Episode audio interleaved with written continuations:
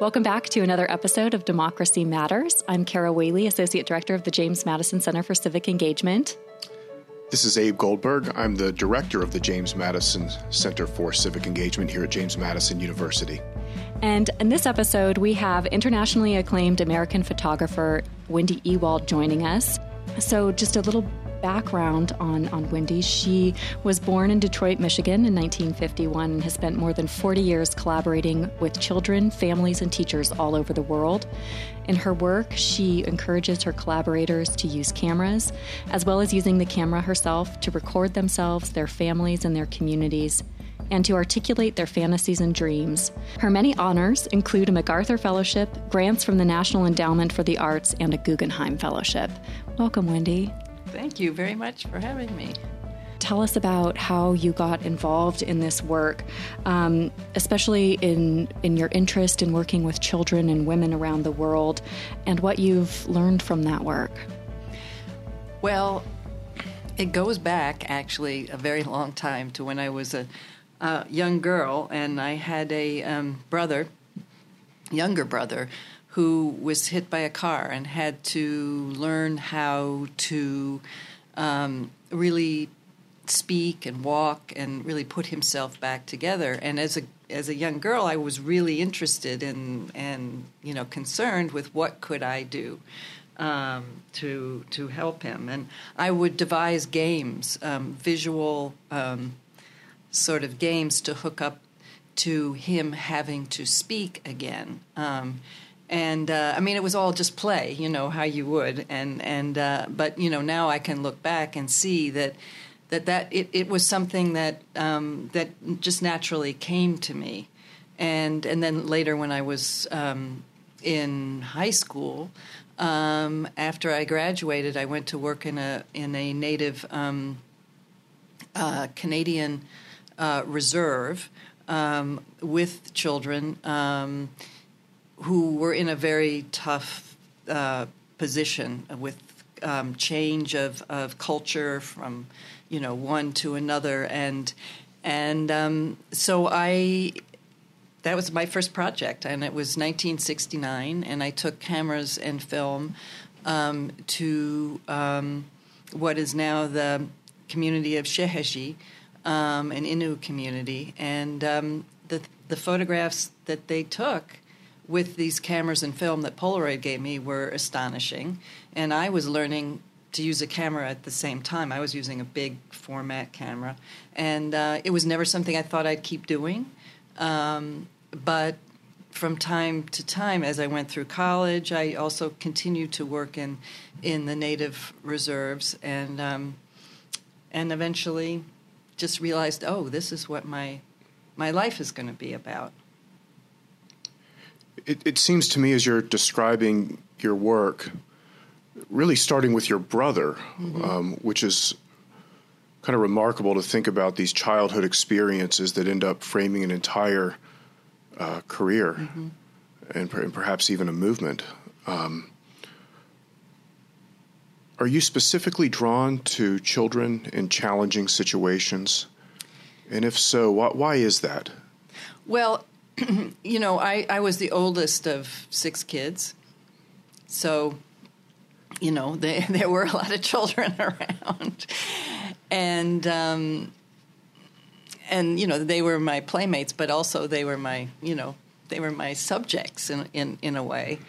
Um, and, you know, and as I mentioned growing up, it, it was challenging.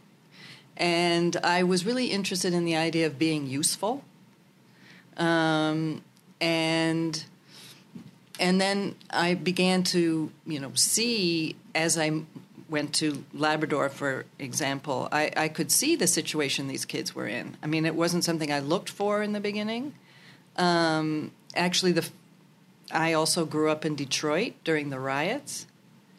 And um, so that was, and I worked in Detroit the year after the riots with with um, kids who they were worried were going to, you know, be involved in something like that again. Um, so the world around me was quite challenging, you know, and it was, you know, as 1968, 69, you know, those those years where things were exploding. So I guess it was kind of natural for me to look for those those break points between communities or uh, within communities, and the fact that they were children, I could relate to them, and they were very um, open about what w- what was happening. Um, so it was a way to get deeper into a situation and describe it um, from the inside more easily than with adults who had, you know, layers of of experience and trauma and were maybe um, farther farther removed from their their initial feelings of growing up in in that situation.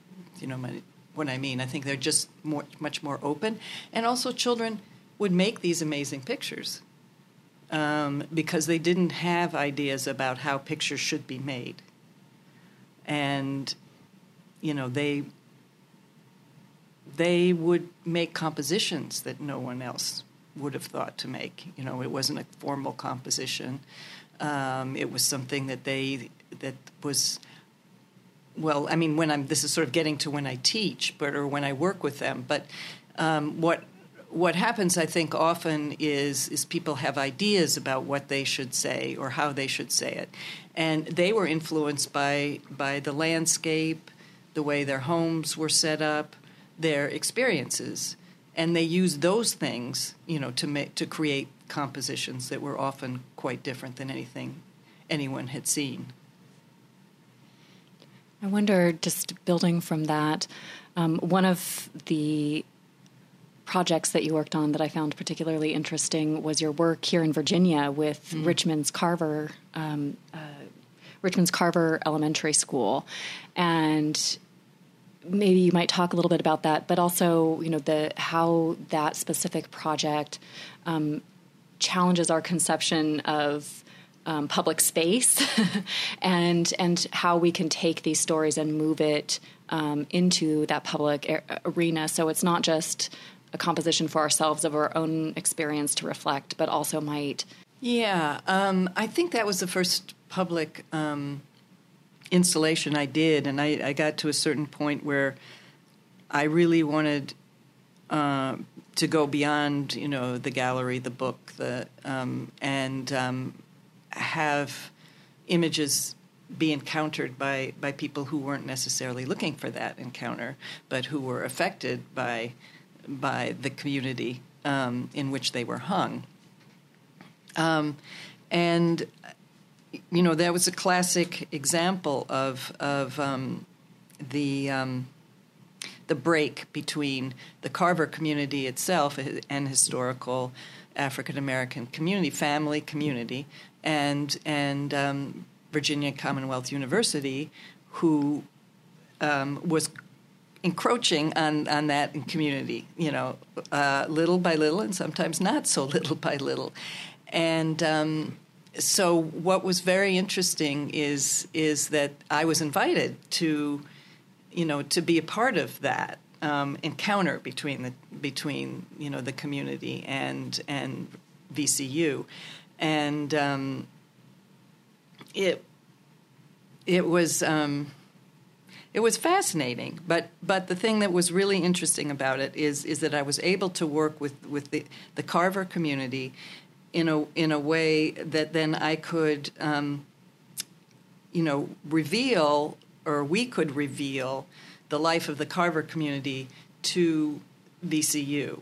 I mean, that wasn't the only thing, but but it it, it gave um, the Carver community the opportunity to say this is what we want, which was which was something that dealt with their young people. They wanted to show their young people the future of their community, and um, and then um, we looked for a way to install these pictures. Well, just the idea of making, I made portraits that were like, um, I think, eight feet by 10 feet um, of, I, I, don't know, maybe there were 20, 25 of these portraits. But um, they were about community. They weren't just portraits. They, they were, um, they were the, the, um, you know, the face of someone, and then um, a still life that they made of objects that they thought represented their community. Um, so one one person um, used dominoes, and that was something that you know that was very important in the community in a way that they came together. So there was a still life using dominoes plus her face, and then the back of her head, because I realized when I was making this installation that I wanted the people to look out at who might be passing, I mean, the portraits to look out at who might be passing by, but also to have, have those same people looking within the community. So, so you had them looking out and looking into their own community. Um, and um, and I, I, think it was a very, from what I've heard, um, you know, it's something that people still remember in both in both communities, um, but particularly in in VCU because you know they're just right next to that community and they're passing by each other all the time, but they don't know who each other is. This is um, the story of universities and communities mm-hmm. across the country, and yeah. something that we, we see in Harrisonburg as well. Yeah, yeah, yeah. And I later did it at, in a very different way in, in at, at Amherst College, where, where I taught, which was considered a bunker, and and you know letting letting the letting the people from you know, from outside the bunker, see who's inside the bunker is uh, important too, as well as the, the, the is, community itself, you know. Yeah, I mean, is there a responsibility when we're inside a university to maybe challenge those encroachments on community, right? In the way that VCU or, mm-hmm. or many universities buy up property, right? This isn't, it's not just a story about VCU. This is a story no, of, of universities all, and colleges yes, across the country. Yes. Um, you know, so what responsibility do we have for those of us that are inside uni- higher education to question the decisions that are being made, to be more inclusive in our decision making about how what we are doing here affects the communities in which we're embedded? Yeah, I think, well, I mean, I think there's a responsibility, you know, not just to the communities, but to the university itself, because we can't live life like that you know, in those in those separate, you know, that that continues if if you don't learn now what's around you. Um, and I guess this is something I, I feel strongly about because I, always I think that people think, well, what responsibility do we have to do to those people out there? But also, we have a responsibility to change, you know, the way that we look in a very limited way sometimes. Um, so I, I, think there's a lot of responsibility, but I think it needs to be co-responsibility, you know, with the with the community. I, am struck by this, um, as you might imagine, as well, having you know been a part of universities that have tried very thoughtfully and intentionally to work with communities, and you know what I often think about is whether or not good intentions lead to outcomes that are less favorable for all parties involved. And so, how do we kind of find a way for communities and universities to work together where there's truly a reciprocal relationship to where the community benefits because of that partnership with the university, because of that relationship mm-hmm. with the mm-hmm. university. And I'm not even talking about filling potholes, but I'm talking about addressing, you know, long-term structural you know problems that have gone back decades, mm-hmm. while at yeah. the same time you know serving the academic mission of the university. I, I, think there's a lot of good intentions, but it's sometimes very tricky to find that alignment. And so, what advice do you have? I mean, it seems like you've been in this work and ha- have something to, to, to offer, not just here at JMU, but to but to other listeners. Well, I I think that. Um, you know, starting, I mean, I've sort of started from from where I can see what's happening, um, and in a small way. You know, it's not like you can I think structurally say, oh, we're going to do this and that's going to work, or or, but. I mean, one thing I was very pleased about that, that VCU did is that they started a community, uh, a community center for the with the community, plus you know something that the students would be involved in, um, and then that's then then they invited me um, and and then you know we did the project and which people liked etc um, and then they ended up starting a prize and um, so you know, then we got that prize. We got that first prize, and it was a, it was a good way, I thought, to start. It was something small, but um,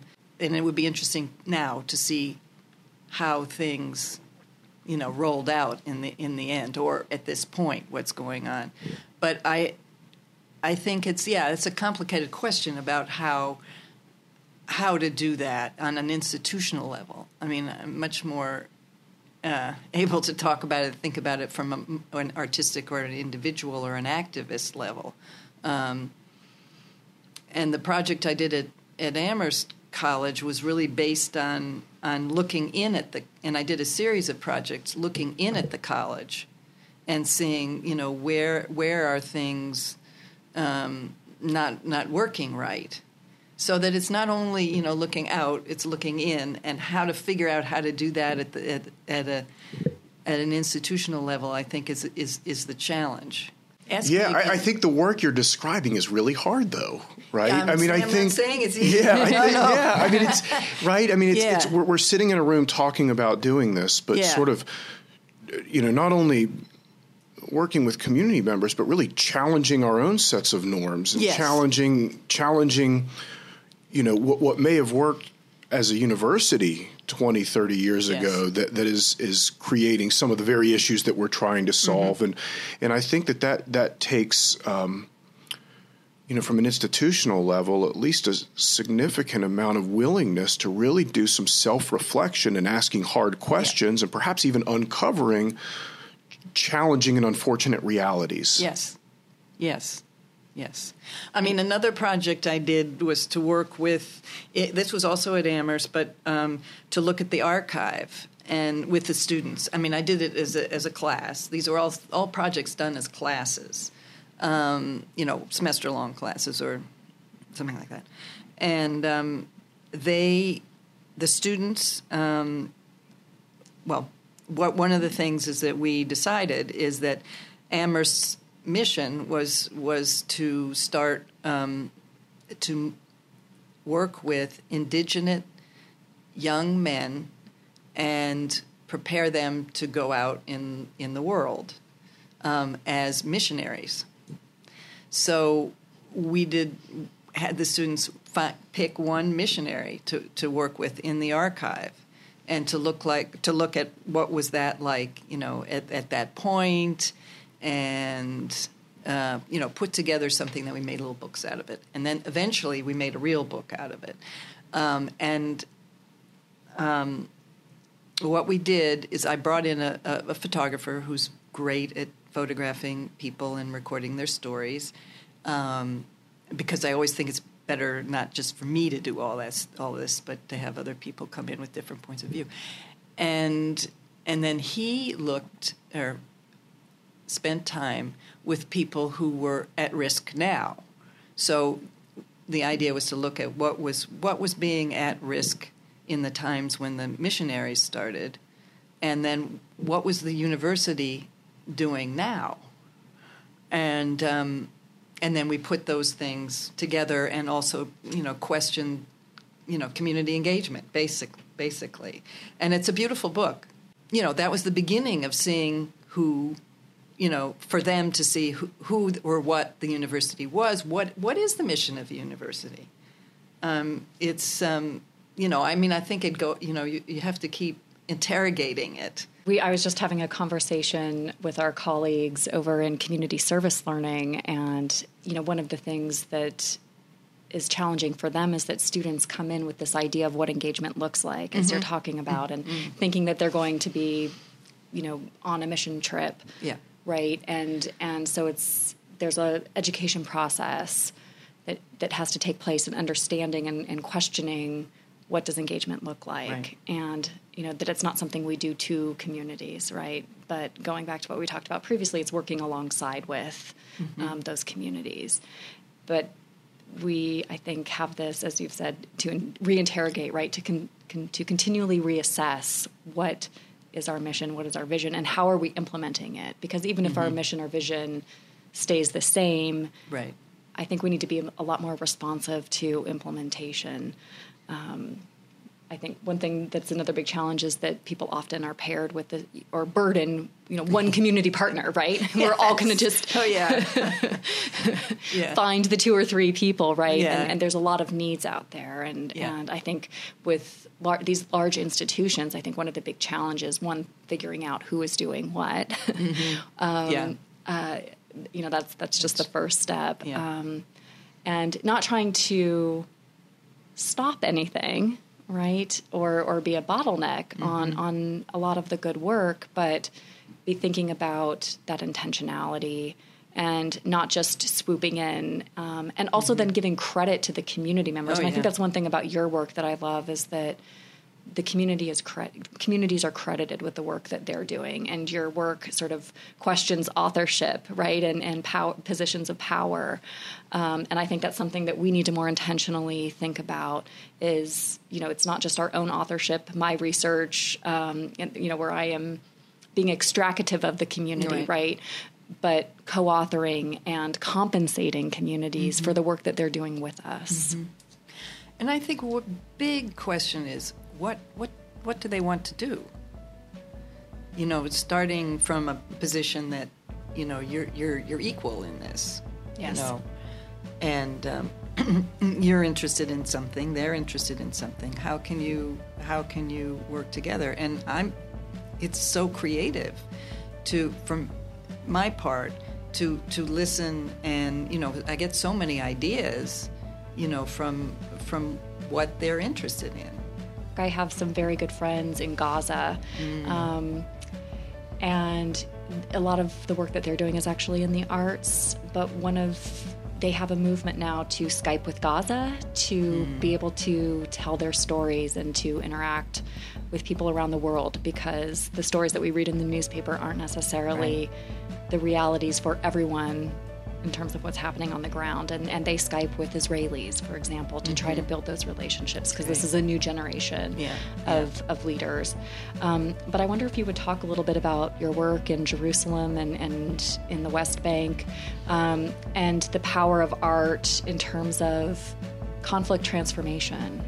Well, it's really interesting that you asked me that because I'm just today writing, rewriting some of the things that I did then because mm-hmm. that the, the, the work is going to be shown in, in Berlin, and it's it it's not sort of, and I need to update all the things that I wrote because things have changed, you know, so much. And you talk about responsibility, and I always think about where does my responsibility end with you know with the project, and that was like in 2012, but you know things are, you know, quite quite different now, and it's so. Um, but um, one of the things I really wanted to do with that project, um, and it included 14, you know, different communities that I worked with, um, was was to um, to really talk about or, or expose the complexity in a way that it was that it was human um, and engaging, um, because I think it's so complicated what what's going on. I mean, it's not complicated that things are, are, are terrible in, in, in the West Bank and Gaza. That's um, but how did it how did it get there and um, and to also just expose that that um, divide that that inability for people to communicate with each other um, and um, so in the beginning when i started this is a very classic thing because in the beginning when i started i, I, I just had a couple of projects. I, I was going to do one one i wasn't even going to work in the west bank at that at that point. I, I was going to work um, with um, uh, orthodox girls in the army. Hmm. and um, and also um, uh, arab israelis um, in um, in in and around Nazareth.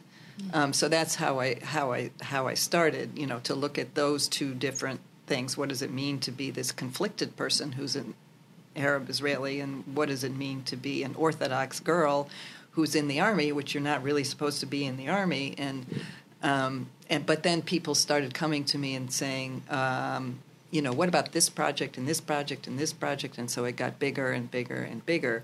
Um, and that's how I, I, I got to, to the West to the West Bank and to Hebron, which is one of the most content, contentious places there mm. there is.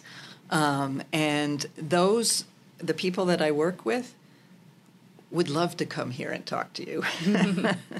that's what they want to do.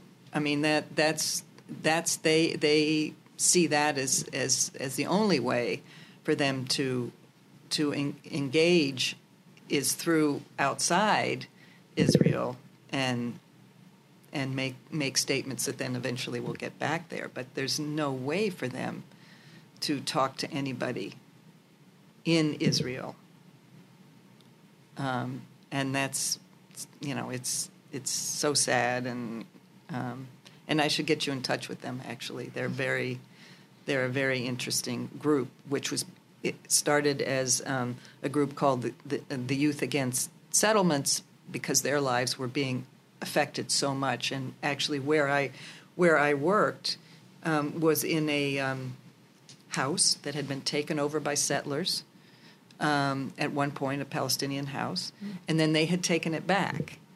And so, right above where we worked, about from here to maybe a little farther than that wall, was was the the army post there, watching this situation. And you know every day there were things happening. The settlers were coming you know there's some pictures that the kids have taken of the settlers coming over the hill at them. You can see in the pictures how they're looking at each other um, how the israelis are looking at them and they're looking at the israelis.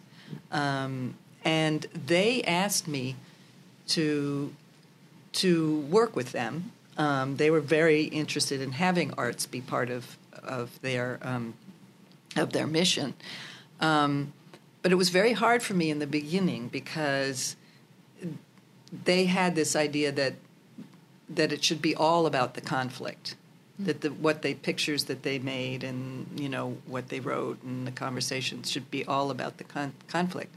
And i wanted it to be about the conflict but also to be to have them be able to have the chance to go beyond the conflict or or not beyond the conflict but but deal with something else which is how it affected them personally you know day after day and and also to to to think about things that were healing for for them and exciting for them as as as well as um, you know always being responsible for the for the conflict. So it took a little while um, and that's where asking them to photograph their dreams or fantasies, um, you know, was very helpful because it, it got them out of, um, you know, trying to find, uh, you know, the soldier and what the soldier was doing, and I mean that that was reality, um, and um, and they did that, and they did that beautifully. But um, on the other hand, you know, they needed to be kids as well. I thought.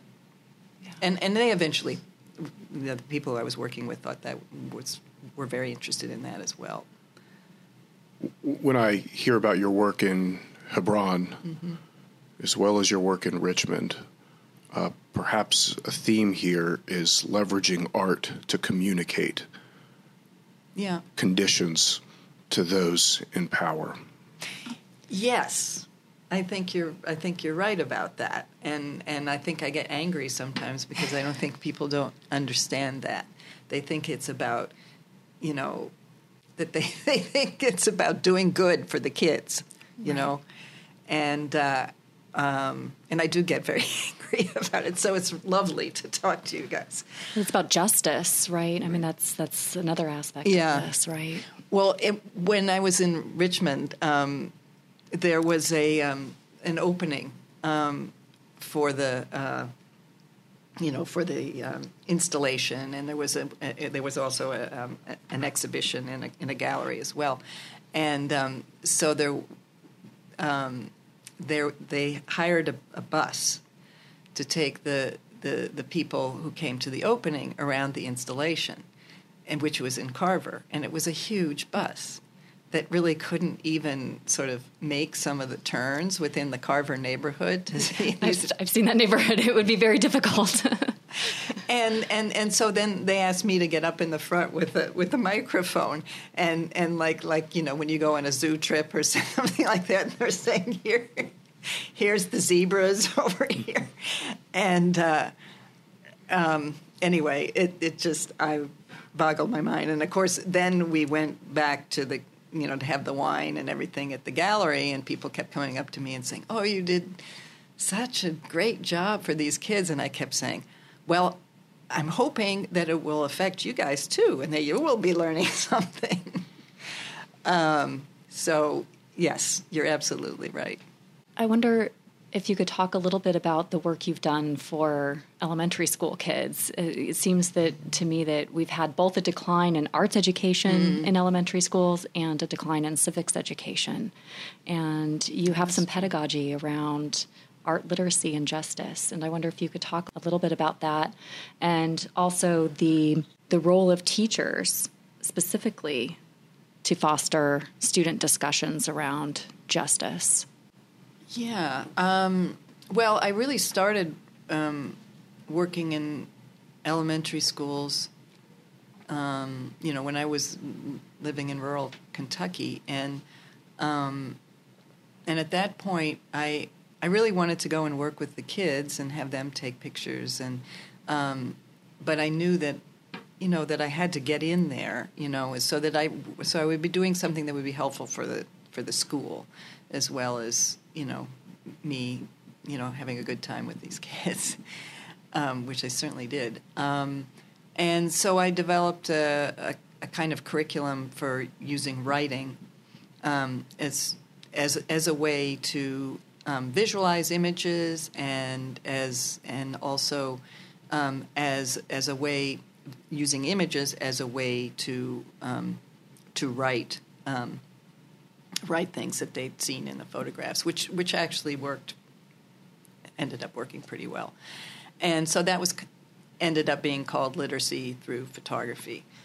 and um, um, so that was something that was just and, it was also at a time when there was no art or music or anything in, in rural Kentucky, um, and uh, so the, the the arts commission um, funded that in, in, in the end for for a number of years, um, and then that went on two become a um, a project that was that many other people did and we published um, to books um, about that that pedagogy. Um, and I reached a certain point where, especially when I was working in Durham, North Carolina, which where I realized that the teachers really needed to be part of that process. That it wasn't, um, it really didn't work if students came in and, which the students were coming in, and they're doing a brilliant job with with with the kids. But what needed to happen is that the teachers needed to run that program and with the help of, of students from Duke, um, which um, then was a course, which was which was great. Um, and during that time, there was also a, a, lot of difficulties in the school system. There was a white school system and, and an African American system, school system, basically. You know, a city county situation, which was happening in those days, and um, so it became, you know, race became an issue, um, and uh, because the they wanted to merge those systems. Uh, there was an Af- the African American system with the with the basically white system, um, but they couldn't figure out how to do it, and they you know there were years of conversations about it, and finally they were going to do it, and it was very difficult. Then people were very nervous about what was going to happen.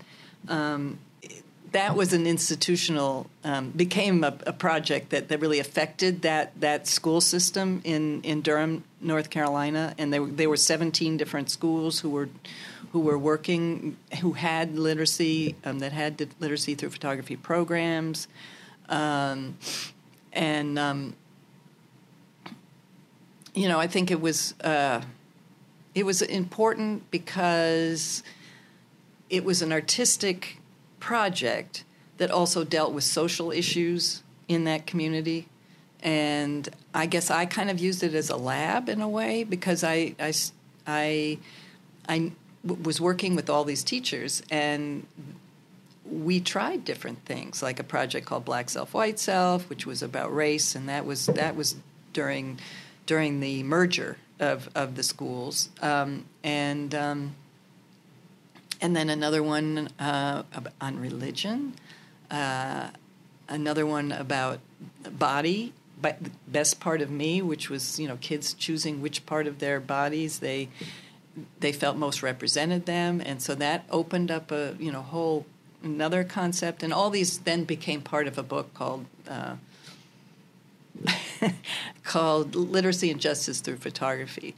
Um, so it was looking at self portrait. It was looking at at um, at um, black self, white self. Uh, it was also um, looking at the archive, um, which we I did a project with them on um, the Holocaust, and um, we used an archive um, of the Jewish Joint Distribution Committee.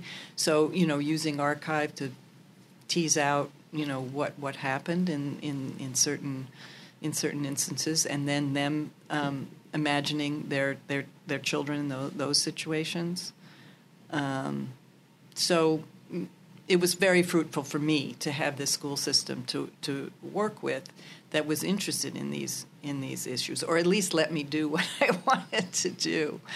Um, and so many other teachers then began using these projects um, in in Durham, and then we also had workshops for people to come uh, to work with us, and they came from all over the place for a number of years, from all over the world, and it was a really you know rich situation. Quite different than the art classes I had when I was younger. Yeah, yeah. I think the whole idea that that art could be about lived experience was not yeah part of those classes i remember them too not my classes yeah what would you do to strengthen democracy well i guess i uh, maybe this isn't a good answer. I guess it's something that I think about all the time.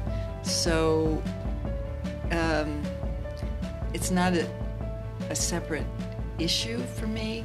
Um, then any encounter or any work I would do. I mean, I think I'm always learning um, how to be, or trying to learn how to be more democratic. Um, in anything I do, and I think I learn from other people um, who are doing, who I do work with too. And I think the whole collaborative process is is about how to make democracy stronger. Thank you so much for joining yeah, us today, yeah. Wendy Ewald. It's been just such a pleasure and an honor to get the chance to, to talk with you. And thank you so much for all the work that you are doing in our world. Well, thank you so much for, for this conversation. I don't always get to have such a meaningful, deep conversation about this. So I appreciate it. Hi, podcast listeners. Thank you for joining us for this episode of Democracy Matters. Editing and production was done by the talented and tenacious Leah